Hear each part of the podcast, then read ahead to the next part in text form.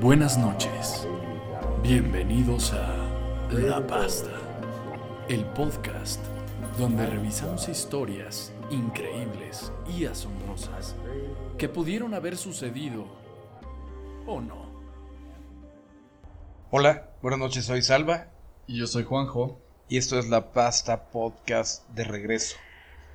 Muy bien, de- desaparecimos un, un par de semanas. y No, esto- más, más. Sí, casi un mes debido a- al tema COVID. Intentamos eh, hacer las grabaciones de manera remota, pero se pierde ese saborcito de, de convivir. Pero ya estamos, Salvador y yo, hombro a hombro, físicamente.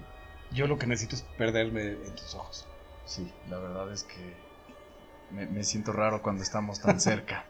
Pero ya hacía falta porque sí, sí se necesita esta bonita convivencia. Y el día de hoy tú, tú cuentas la historia, ¿no? Exacto, me toca contar la historia. Eh, ya saben que tocamos variedad de temas de interés y vamos a regresar a mi tema favorito, que son Sí, asesinos que sí. seriales. Sí, sí, sí. Y aparte, una historia que, que está hasta un poco gore. Hay que, hay que avisarle a la gente que tiene sus, sus toques oscuros y medio gore. Sí, todos los capítulos que, que yo escribo los, los identificarán por, por ser explícitos. Hoy conocerán la historia del Comegente. El comegente, ya desde ahí el nombre. Sí, un prolífico asesino eh, serial del norte de México, que cuando fue capturado y acusado de la desaparición y muerte de varias personas, confesó haber matado a 10, pero las denuncias sobre desaparecidos nos hacen creer que en realidad mató y se comió a más de 40 personas en la ciudad de Delicias, estado de Chihuahua, México. Es que si eran personas de delicias, eran deliciosos. Estaban riquísimos. Er- Eran deliciosos, ¿no? ¿O Y si cómo? se comió 40, seguro se empachó. Pero bueno, lo llamaron el Comegente. Desde 1999, fecha en la que fue capturado, está internado en el Ceferezo número 9 de Ciudad Juárez, Chihuahua, por si quieren irle a darle Lo- una lo- visitada. Lo- los jueves es visita conyugal, ¿no? Exactamente. La terrible historia del Comegente, quien realmente se llamaba, bueno, se llama Anacleto Villaseñor Rodríguez. No, en serio. Bueno, los nombres así salen, ¿qué hago? Es digna de relatarse desde el principio. El comegente, o Anacleto como quieran decirle, nació en Chihuahua el 14 de mayo de 1957. Él provenía de una familia pobre que se dedicaba a la agricultura y al cuidado de ganado. Oye, pudo haber sido familiar de eh, José Silva, el del método Silva, entonces. Puede ser, en, en la pasta todo está relacionado. Es un multiverso. un multiverso. Toda la familia vivía en el rancho donde trabajaban. Su madre se dedicaba a la recolección de frutos. Su padre más estilo vaquero de Malboro, arreando animales y, y revisando el perímetro de la, de la enorme propiedad. Anacleto ayudaba desde niño en labores de limpieza junto con sus dos hermanos menores. Ya después de sus múltiples entrevistas como toda la ce- celebridad que era, confesó que desde temprana edad era abusado por su padre y, y sus amigos. ¿Amigos de él o amigos del padre? Amigos del padre. Eso lo hace peor. Eso es porque sus amigos, él podrá decir. Bueno, él relató que a los 13 años, en una noche de abuso, que, que era habitual, cuando su padre se reunía con sus compas a echar las tecates, sufrió tanto que la rabia e impotencia que sintió, pues lo orillaron a provocar un, un incendio en el rancho con la idea de terminar con la vida de sus castigadores. Su plan fracasó, ya que el incendio se controló pues bastante rápido, no sin antes provocándole extensas quemaduras a sus pequeños hermanos. Anacleto refiere que a pesar del sufrimiento que le provocó a sus hermanos, experimentó un inmenso placer al demostrarse a sí mismo que él también tenía poder sobre los demás, que no solamente era víctima, sino también podía ser victimario. Era un enfermo. Pero entonces sí logró un encendito de buen tamaño. No, no. Sí, pero no le pegó nada a los amigos del papá, sino que los hermanitos fueron los quemados. Desde aquel hecho, su familia, como a manera de castigo, lo obligaban a dormir en las caballerizas junto con los otros animales. Así en el piso sobre la paja y, la- y las heces de caballo. A partir de entonces, Anacleto empezó a orinarse todas las noches. Era un rebelde.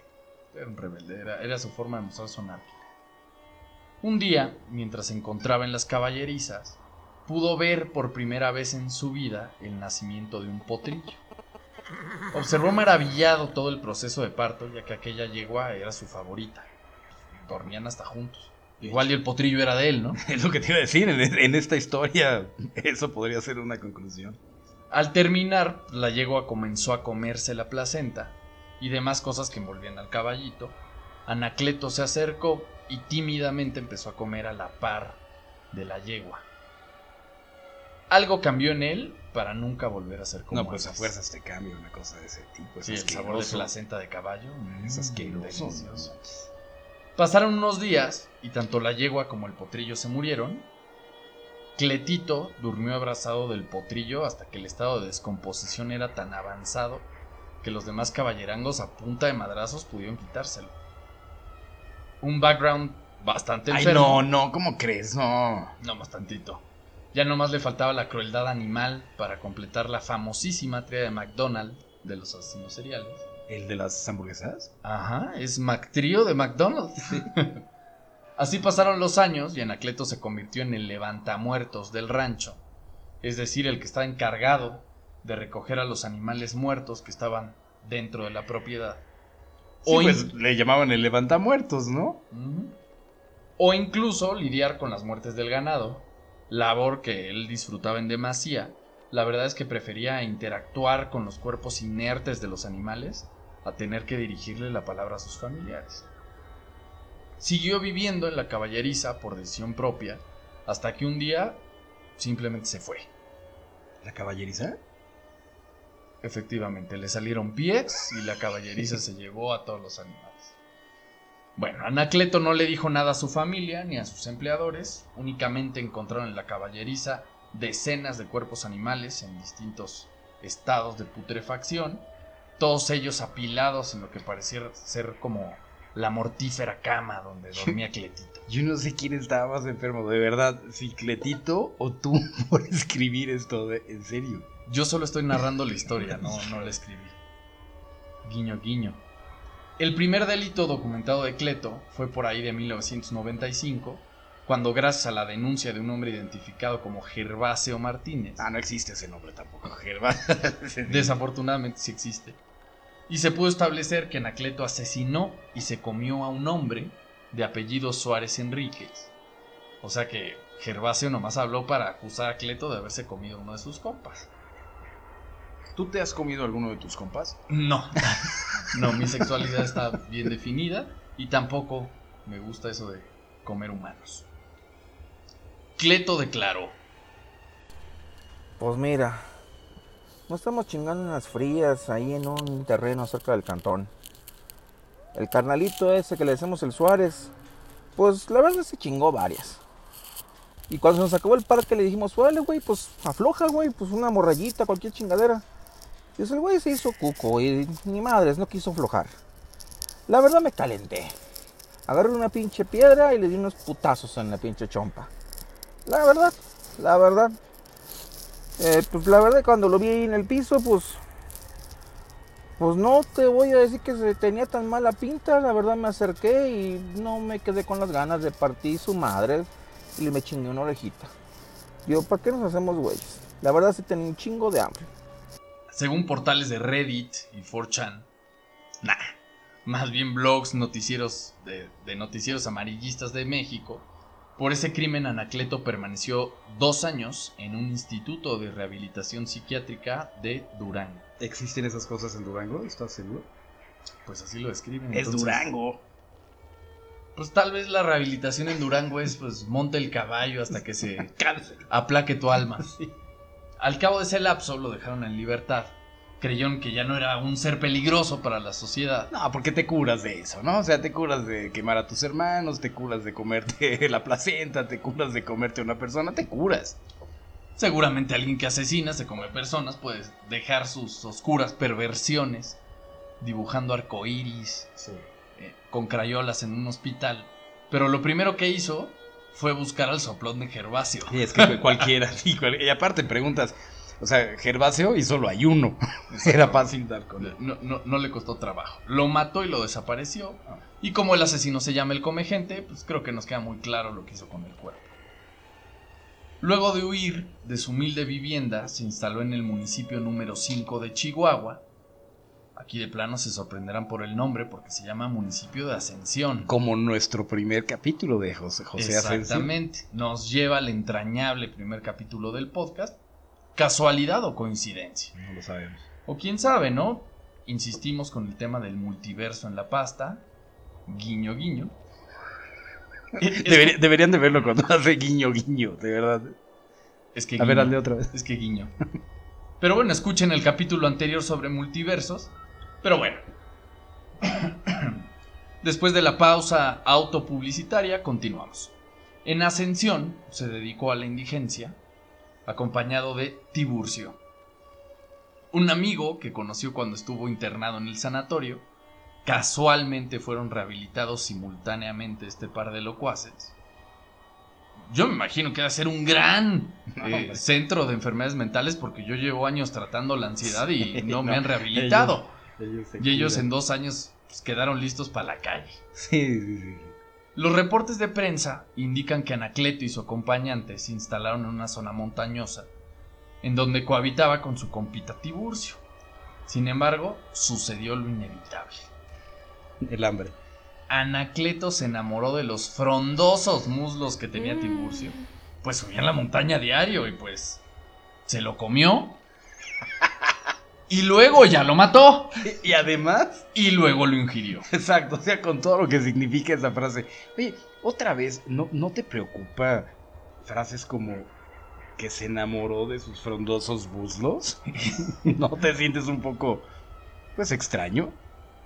No, pero me sigue preocupando cómo te atraen las descripciones ahí, un tanto eróticas y oscuras. Pero sí eran muy frondosos sus muslos. Mucho, subí en la montaña diaria. Bueno, dejemos que Salvador termine de babear.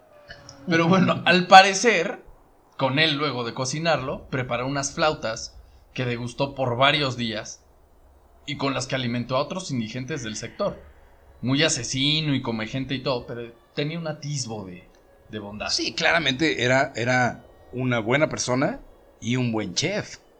Sí. Según lo indicaron medios de comunicación en otra entrevista, el comegente platicaba. Mire, ¿usted ha comido tacos de soperro? Es lo mismo, es lo mismo. Sí, no lo niego. Como raza, como gente, claro que cualquiera lo puede admitir. Solamente que vemos muchos que no, que no lo decimos. Pero pues cualquiera lo puede hacer. Digo, los mexicanos hacían pozole y tamales con la carne de sus enemigos. Terminaron una pelea y se hacían sus pinches taquizas. ¿A poco no sabía eso? Claro, para eso tienes que tener dientes pues, fuertes, obviamente. Pero pues el truco aquí es lavar bien la carnita, así, ya condimentarla y hacerla así, bien su carnica aquí, sabrosa, su limoncito. Lo que tenga que hacerse, pues sí. La verdad no te gastas nada, te ahorras una muy buena lana, la verdad que sí. Y te entretienes, la verdad te entretienes co- cocinando, pues, está, pues, está chido, la verdad. Y la verdad no me gusta que me juzguen. No me gusta que me juzguen. ¿Cuál? Eh, pues mira, a mí me gusta acá la carnita, la macicita. Eh, chamorrito, muslito. Así, carnita, carnita, para hacerse esos taquitos. Eso es lo sabroso, eso es lo rico. Y pues no me da pena decirlo. Si el pizarrín lo permite, pues unos tacos de machito. Por largo tiempo Anacleto estuvo fuera del radar de las autoridades. Probablemente porque la mayoría de la policía mexicana no tiene radares. Claro. Eh, Es más, ni siquiera saben No, qué no es un sabe. radar. No, no lo sabe. O estaban atendiendo otros casos como, como la mujer del árbol de la vida. O tal vez Edilberto. Muchos otros casos. Bueno, aunque por, ahí- por aquella época se reportó la desaparición de varias personas en la ciudad de Delicias, en un principio no se, sos- no se sospechó de Anacleto. Los indicios llegaron a comienzos de 1999, cuando un grupo de jóvenes encontraron en un parque una olla en la que había cabezas y pies humanos, cabe mencionar. Partes que el caníbal no se comía porque él era un cerdo, pero un cerdo decente. Así es. Cualquiera pudo haber confundido esas ollas con las ollas de la, la sacerdotisa, ¿eh? Ah, mira, ahora que lo comentas, no había visto esa. Esa. Otra vez una extraña Sí. relación. Guiño, guiño. Los familias de las víctimas pronto fueron a la policía para denunciar a los desaparecidos, pero los oficiales no pudieron hallar relación entre las víctimas, excepto que muchos de ellos eran hombres adultos Y que no tenían cuerpo. y que no tenían cabeza. Es. Pero bueno. Supongo que el hecho de que solo encontraran pies, manos y cabezas en el monte no era suficiente evidencia para encontrar una conexión. Qué lástima que no todos los policías sean tan habilidosos como el legendario Edilberto en el episodio del Árbol de la Vida, número 2. Los invito a visitarlo. Otra vez el comercial. A partir de noviembre de 1998, el Hannibal Lecter mexicano comenzó a matar personas cada semana. Anacleto proseguía a descuartizarlos en la montaña, guardaba las partes eh, que él se comía y tiraba las manos, pies y cabezas Eh, desarrolló ya una técnica, ¿no? O sea, sabía además cómo cortar, sabía además cómo cocinar, pero sobre todo sabía qué le gustaba y qué no. Exactamente. Yo cuando pido tacos de carnitas nunca pido, nunca pido que le pongan cuerito, por ejemplo. Él hacía lo mismo. Exacto. Debido a su pobreza, el comegente no contaba con un congelador para guardar la carne, por lo que mataba a dos personas por semana para no padecer hambre, que no se echara a perder, y el resto lo tiraba en el parque. Las autoridades empezaron a investigar las cercanías del parque y llegaron hasta una pequeña choza hecha de madera y, y latas. Al ingresar a inspeccionarla encontraron, según los reportes, porque yo siempre estoy eh, muy bien apegado a lo que reporta la policía. Documentado. Encontraron objetos personales y documentos de algunas de las personas que fueron reportadas como desaparecidas. En la cocina de aquella choza, las autoridades encontraron en una olla vísceras y pedazos de carne cocinadas. Un recipiente tenía vísceras con sal y pimienta, otro tenía unos chamorros con salsa barbecue, hasta uno tenía uno con, con salsa de boneless. Pero bueno, no entraré en mayor detalle porque pues no hemos cenado. Sí, además, además la gente podría empezar a sentir algo de asco. Y estoy seguro que todo sabe mejor con boneless. Bueno, salsa de boneless. También reportaron el hallazgo de, tres cabezas humanas, así como varios pies y manos. Había tantos que hasta flojera les había dado de contarlos y literalmente los reportes, permíteme leerlo, dice varias cabezas. Ese día capturaron a Anacleto, no mostró resistencia alguna. Y bueno, como algo que lo puede inculpar, traía en la boca un dedo meñique como si fuera una paletita Tootsie Pop. Ante las autoridades y ante algunos medios de comunicación, Anacleto, el comegente, confesó lo que había hecho con sus víctimas. Mira, yo me ponía en una esquina con un bate, con un tronco, lo que tuviera a la mano. La verdad no, no necesitas mucho. Ahí nomás estar sentadito esperando que pasara, ya sea un güey que regresara del jale, ya sea pues, algunos de esos vatos que según muy fitness se andan corre y corre, o algún cuate esos que se creen investigadores o que andan ahí de excursionistas. Cualquiera, nomás con que se apendeje. Se volteaba, un buen putazo en la cabeza y ya. Ahí en el piso ahí que se quedaban ya. Ahí quietecitos, quietecitos. Ya cuando veía el charquillo ahí de sangre, dije, ya, ya pelaste, compadre. Ya me los llevaba a mi casa y a papear. Anacleto nomás atacaba a hombres adultos. A sus víctimas las preparaba con hierbas exóticas, así como el, meme de ¡Ah, mamoncito! Y, y queda muy bien porque es norteño también. Declaró también que no le gustaban las manos, los pies ni las cabezas, pero que las preparaba en sopas cuando se le acababa la carne. El comegente, según los reportes de prensa, nunca se arrepintió de lo que hizo. Era tan cínico que más de una vez acosó a algún reportero, o sea, el, el reportero que le estaba entrevistando, y le decía lo ricos que se veían sus muslos o, o empezaba de mano larga apretándole las nalgas para ver si alcanzaba para un taco. sí, ya no voy a comentar nada. O sea, se parecía un poco a ti. No, exacto, por eso porque voy a salir embarrado. Pero sí hay que analizar, ¿no? O sea, a lo mejor sí date una checada. Bueno, no se le conoció que atacara a mujeres o menores de edad. Confesó a la policía que le gustaba alimentarse de hombres bajo el argumento de que estos son más sabrosos. Pues mira, saben así como entre jamón y carnitas. también depende de la grasita del cabrón. Así, más, así medio más son, pues sí. Ya, por ejemplo, un cuate que esté, este, por ejemplo, esos que hagan acá ejercicio de ir al gimnasio y todo eso, esos son buenísimos para hacer pozole, pero buenísimo, la carnita está sabrosa. Mira, mira, nomás de acordarme, mira.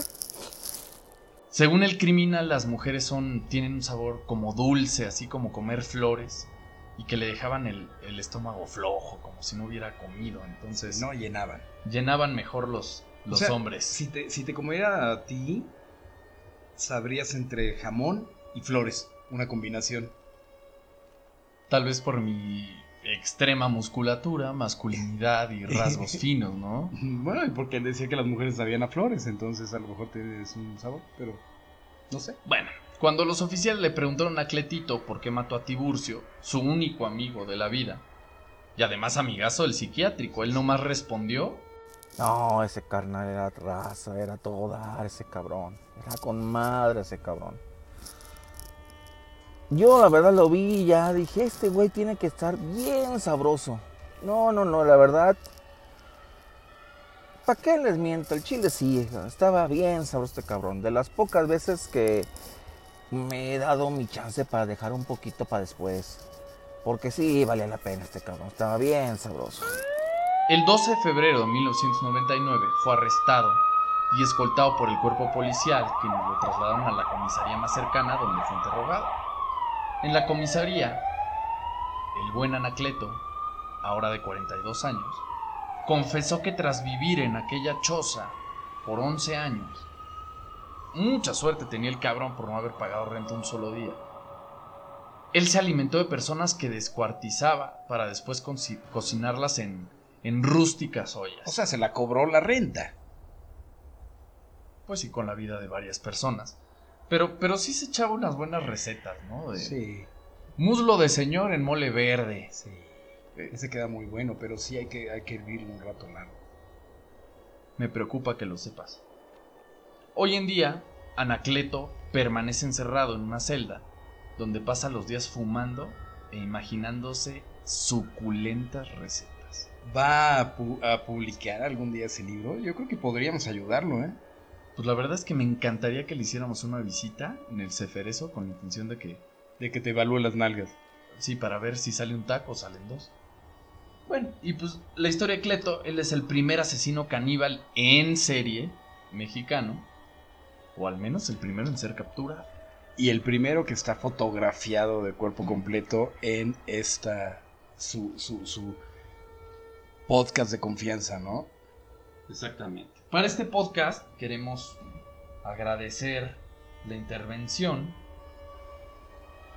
de, de Alex, el garbancero, eh, el cual es un youtuber igual de historias oscuras. Los invito a visitar su canal o pueden visitar su página en la-alto-garbancera.com. Espero hayan disfrutado de esta historia. Les invito a que nos manden sus historias al siguiente correo. La pasta podcast arroba gmail.com y, y ahí estaremos esperando sus historias para contarlas. Además, yo, yo sí quisiera cerrar con que me da mucho gusto volver a grabar contigo en persona. Me divierte mucho estar aquí y espero que todas las demás personas también le divierta lo que, lo que les contamos cada... Estoy de acuerdo. Lo único que me molesta es la manera en la que acaricias mi pierna. A mí lo que me molesta es que estés desnudo mientras grabamos. No veo ninguna necesidad. Pero, pero bueno. Nadie es- más nos está viendo. El, el frío de Toluca no me ayuda, pero créanme que, que sí soy un cemental italiano. Sí, claro. Sí, bueno, muchas gracias a todos. Los esperamos la siguiente semana. Ya tendremos podcast cada semana. Y esperemos hayan disfrutado de esto. Escuchen los otros. Recomiéndenos, por favor, porque aunque hacemos esto por divertirnos, también, también sería bonito que alguien nos escuchara y lo supiéramos en las estadísticas de, de Spotify. Así es, eh, por favor compartan. Ya llegamos a 600 escuchas. Cuando lleguemos a 1000, probablemente hagamos un giveaway, por ejemplo, unas fotos de Salvador en tanga. O, por ejemplo, grabar en vivo y transmitir a través de YouTube tu desnudo, así como estás ahorita. Pero sería un desnudo muy artístico. O sea, sería sí. cuidado. Sería No, no sería nada así sucio. No, y sería pegado a un, a- a- a un texto, ¿no? O sea, tendría... Claro, que alguien finja ser fotógrafo y me diga, no, no, no, yo soy profesional, desnúdate. Muchas gracias a todos. cierra la puerta.